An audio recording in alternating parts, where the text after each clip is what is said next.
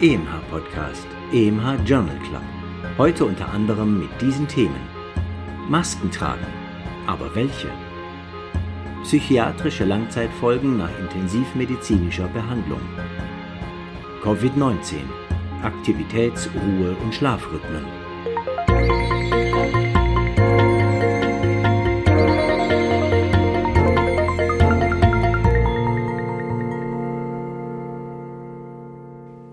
Liebe Hörerinnen, liebe Hörer, herzlich willkommen zu einer weiteren Folge des EMH Podcasts EMH Journal Club.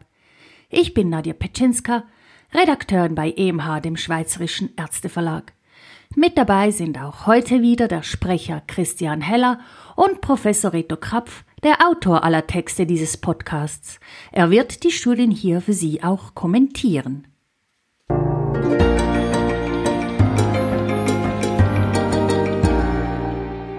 Praxisrelevant.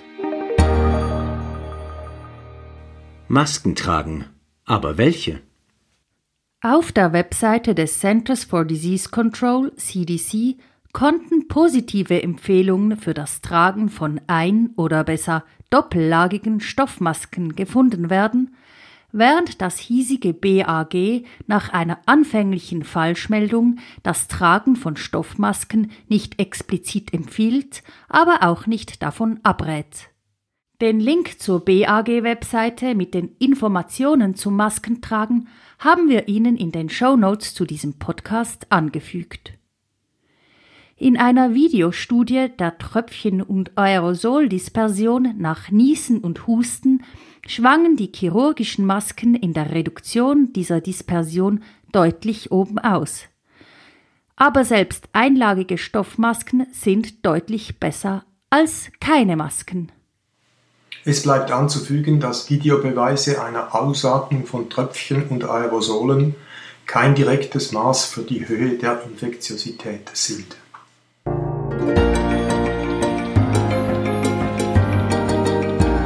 Für Ärztinnen und Ärzte am Spital.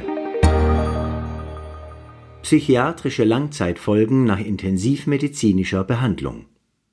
Überlebende intensivmedizinischer Behandlungen leiden laut den meisten Untersuchungen häufiger an psychiatrischen Störungen, wobei von Remissionen in der Mehrzahl der Fälle drei bis sechs Monate nach Entlassung aus der Intensivstation ausgegangen wird. Laut einer kanadischen Studie könnte aber die intensivmedizinische Behandlung mit ihren komplexen Einflüssen auf ZNS, Persönlichkeit und Seele diesbezüglich viel länger nachwirken.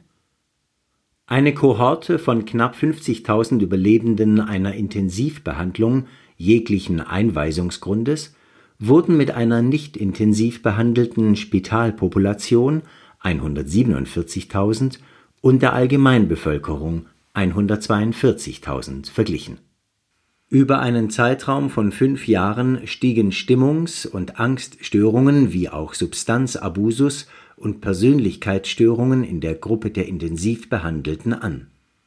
Die Inzidenzen sind bemerkenswert hoch und stiegen über die Jahre im Vergleich zu beiden Kontrollpopulationen auch noch deutlich stärker an nach einem Jahr betrug die Inzidenz 14,5 Prozent, nach fünf Jahren knapp 43 Prozent. Diese Daten unterstreichen, dass bekannte Risikofaktoren für psychiatrische Störungen identifiziert und wenn möglich eliminiert werden sollten. Viele sind wahrscheinlich noch unbekannt, erwähnenswert sind aber unter anderem Delirium, exzessive Sedativa, Schmerzen, Glukokortikoide und andere Medikamente wie katecholaminerge Substanzen.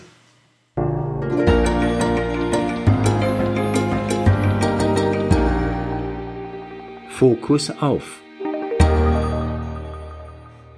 Heute wollen wir den Fokus auf die fäkale Inkontinenz richten. Definition Unwillentliche Passage von Schleim, flüssigem oder festem Stuhl, mindestens zweimal pro Monat. Rom 4 Kriterien. Formen: Erstens passive Inkontinenz, unbemerkter Stuhlverlust. Zweitens Urge-Inkontinenz, Unfähigkeit bei Defekationsreiz, die Stuhlpassage zu verhindern bzw. zu verzögern. Drittens Fäkalaustritt, Schmieren nach normaler Defekation. Häufigkeit bis 15 Prozent der Allgemeinbevölkerung, Frauen etwa gleich häufig vertreten wie Männer, nur reden die auch seltener darüber. Zweitwichtigster Grund einer Überweisung in eine Pflegeinstitution. Risikofaktoren Alter, anorektale oder perineale Operationen, geburtshilfliche Interventionen, zentrale Neuropathien (Demenz, Multiple Sklerose, spinale Pathologien etc.) und periphere Neuropathien. Diagnostik klinische Inspektion und Rektaluntersuchung, anorektale Ultrasonographie und Manometrie, translumbosakrale anorektale magnetische Stimulation zur Abklärung neurogener Ursachen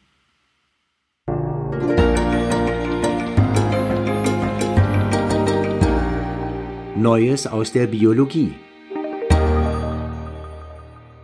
Kloto und ApoE4 bei Alzheimer-Erkrankung Heterozygotie des ApoE4 erhöht das Risiko, an Alzheimer zu erkranken, um einen Faktor 3, eine Homozygotie des ApoE4 um einen Faktor 12.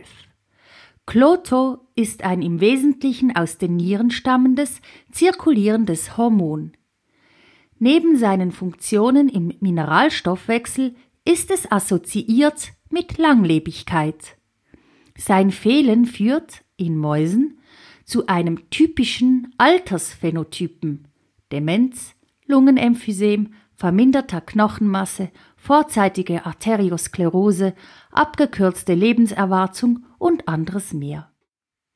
Die Tatsache, dass nicht alle Träger des Alzheimer-Risikogens ApoE4 auch an Alzheimer erkranken, erhebt die Frage nach modulierenden Faktoren.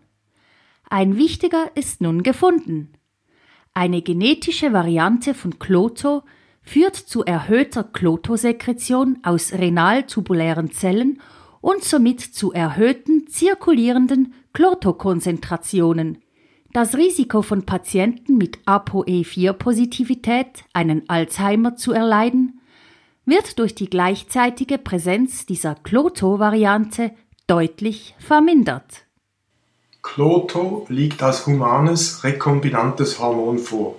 Seine Applikation in dieser Risikogruppe von späteren Alzheimer-Patienten scheint sehr lohnend. Ähnliches gilt für die progrediente Niereninsuffizienz und ihre systemischen Folgen, die man als Kloto-Mangelkrankheit ansehen kann oder kurz und bündig sollte.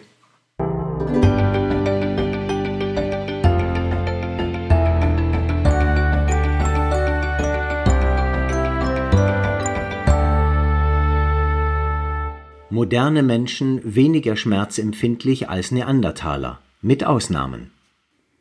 Die Neandertaler haben sich vor 500.000 Jahren evolutionsbiologisch gesehen von den modernen Menschen separat entwickelt. Im Vergleich zu den modernen Menschen weisen die Neandertaler drei Mutationen in Kombination in einem neuronalen Natriumkanal auf, die mit verstärkten Schmerzsignalen, also der Nozizeption, assoziiert sind.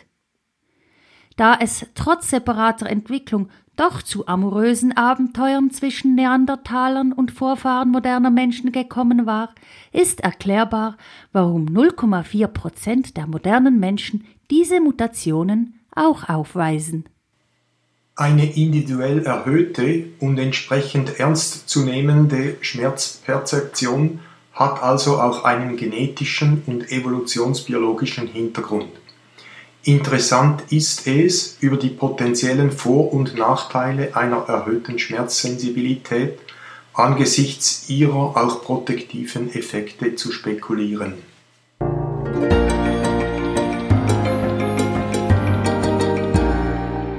Das hat uns gefreut. Ein weiterer Schritt auf dem Weg zum nicht-invasiven Krebsscreening. Die sogenannte Liquid Biopsy bedeutet die Analyse von zellfreien, zirkulierenden, tumorassoziierten DNA-Mutanten aus peripher entnommenem Blut. Primäre Applikationsgebiete sind momentan die Remissionskontrolle und die Entdeckung von Metastasen. Wie gut ist diese Methode in der primären Früherkennung klinisch nicht vermuteter Tumore, also im Screening? Gut 9965 bis 75-jährige Frauen ohne anamnestische oder aktuelle Hinweise auf eine Tumorerkrankung wurden untersucht. Die Studienpopulation entsprach einer Gruppe mit hoher Prävalenz an Tumoren, deren Mutanten mit dieser spezifischen Methode besonders gut erkennbar sein sollten (Ovarial und Mamma sowie kolorektale Karzinome Falls eine tumorassoziierte DNA-Mutation gefunden wurde, wurde die Diagnose der Neoplasie und deren Lokalisation und Ausbreitung mittels PET-CT bestätigt respektive weiter abgeklärt. In 26 Fällen wurde eine Tumordiagnose basierend auf der Liquid Biopsy gestellt, in zwei Drittel der Fälle in lokaler oder lokoregionärer Ausbreitung in einem Drittel wurden die Neoplasien in oder ausgehend von Organen gefunden, für die keine anderen Screening-Tests bestehen.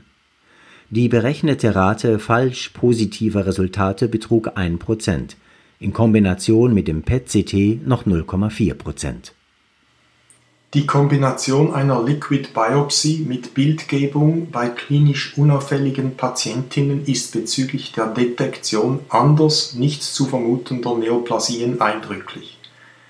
Die wenn auch seltenen falsch positiven Resultate führten allerdings zu unnötigen Operationen und invasiven Abklärungen. Dies und die Kosten der Methode sind zu beachten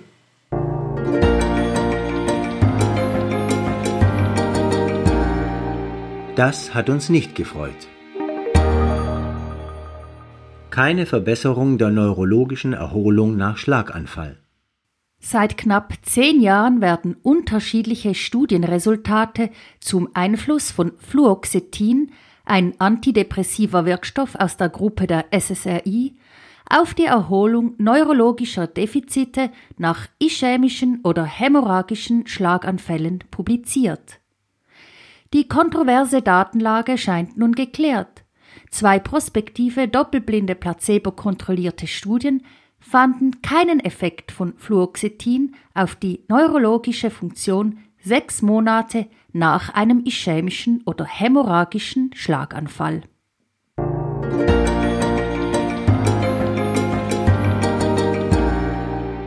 Aus schweizerischer Feder Covid-19 Aktivitäts-, Ruhe- und Schlafrhythmen. Covid-19 offenbart verschiedene Schwächen und eingehandelte Nachteile des modernen Lebensstils, so auch diese.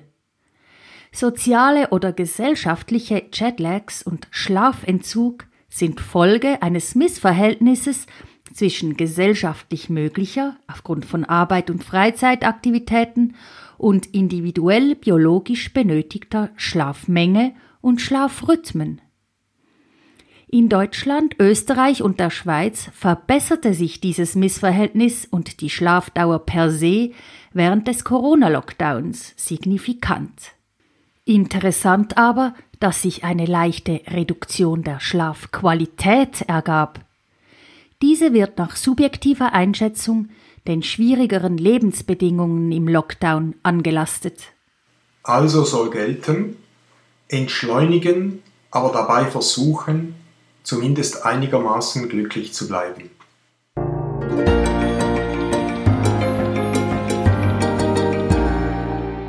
Auch noch aufgefallen. Therapie und Prophylaxe für Influenza A. Baloxavir ist ein sogenannter Endonuklease-Inhibitor, der Virozid gegen Influenzaviren A und B wirkt und den klinischen Verlauf der Influenza bessert. Verkürzung der Krankheitsdauer um etwa einen Tag. Baloxavir ist seit Frühjahr 2020 in der Schweiz zugelassen. Werden Personen, die im gleichen Haushalt mit einem an Influenza A erkrankten Menschen leben, mit Baloxavir behandelt, findet man eine eindrückliche Senkung der sekundären Infektionsrate von 13,6 auf 1,9 Prozent. Das Baloxavir führt zu Mutationen der Viren mit zumindest relativer Baloxavir-Resistenz. Diese Baloxavir-Resistenz ist aufmerksam im Auge zu behalten, da das infektiöse und epidemiologische Verhalten dieser Mutanten noch nicht abschließend beurteilbar sind.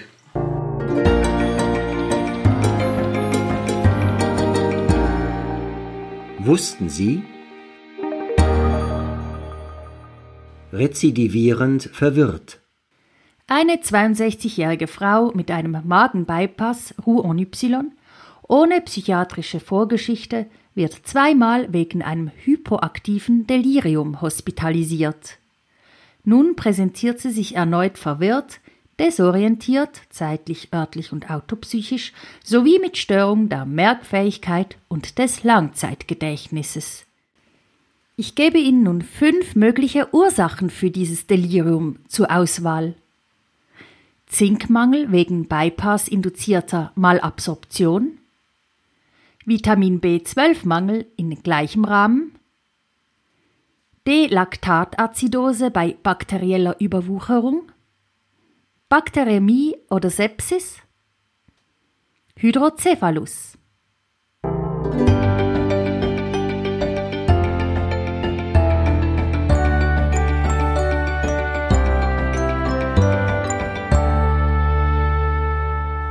Wussten Sie's? Alle drei ersten Punkte können Folgeerscheinungen einer bariatrischen Operation mittels Roux-en-Y-Technik sein, also Zinkmangel, Vitamin B12-Mangel und Laktatazidose.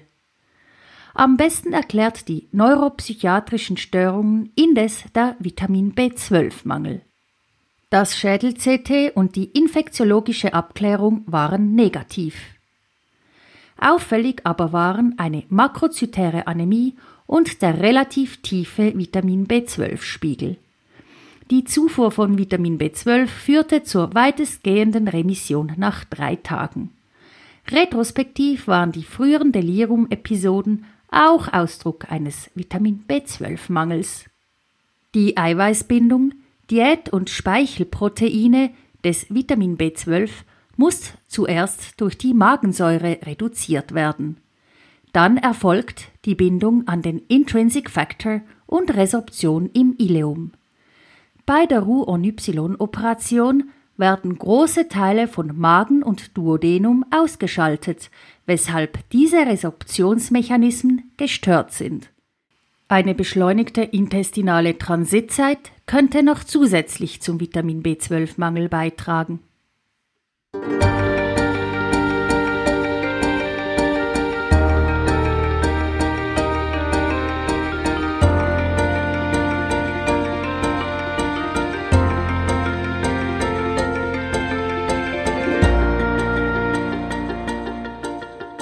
Das wär's schon wieder gewesen. Das war der EMH Journal Club 3334. Schön, dass Sie uns zugehört haben. Wollen Sie diese Studienzusammenfassung nochmals nachlesen? Dann können Sie das tun, und zwar auf der Webseite des Swiss Medical Forum unter www.medicalforum.ch, dort unter kurz und bündig. Der nächste Podcast erscheint am 26. August. Bis dahin, machen Sie es gut.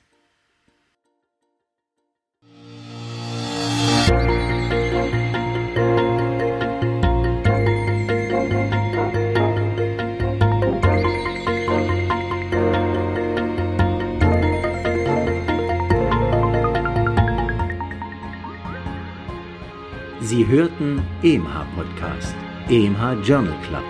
Konzept, Textbearbeitung und Moderation Dr. Nadja Pitschinska. Autor der Originaltexte und Kommentare Professor Dr. Reto Krapf.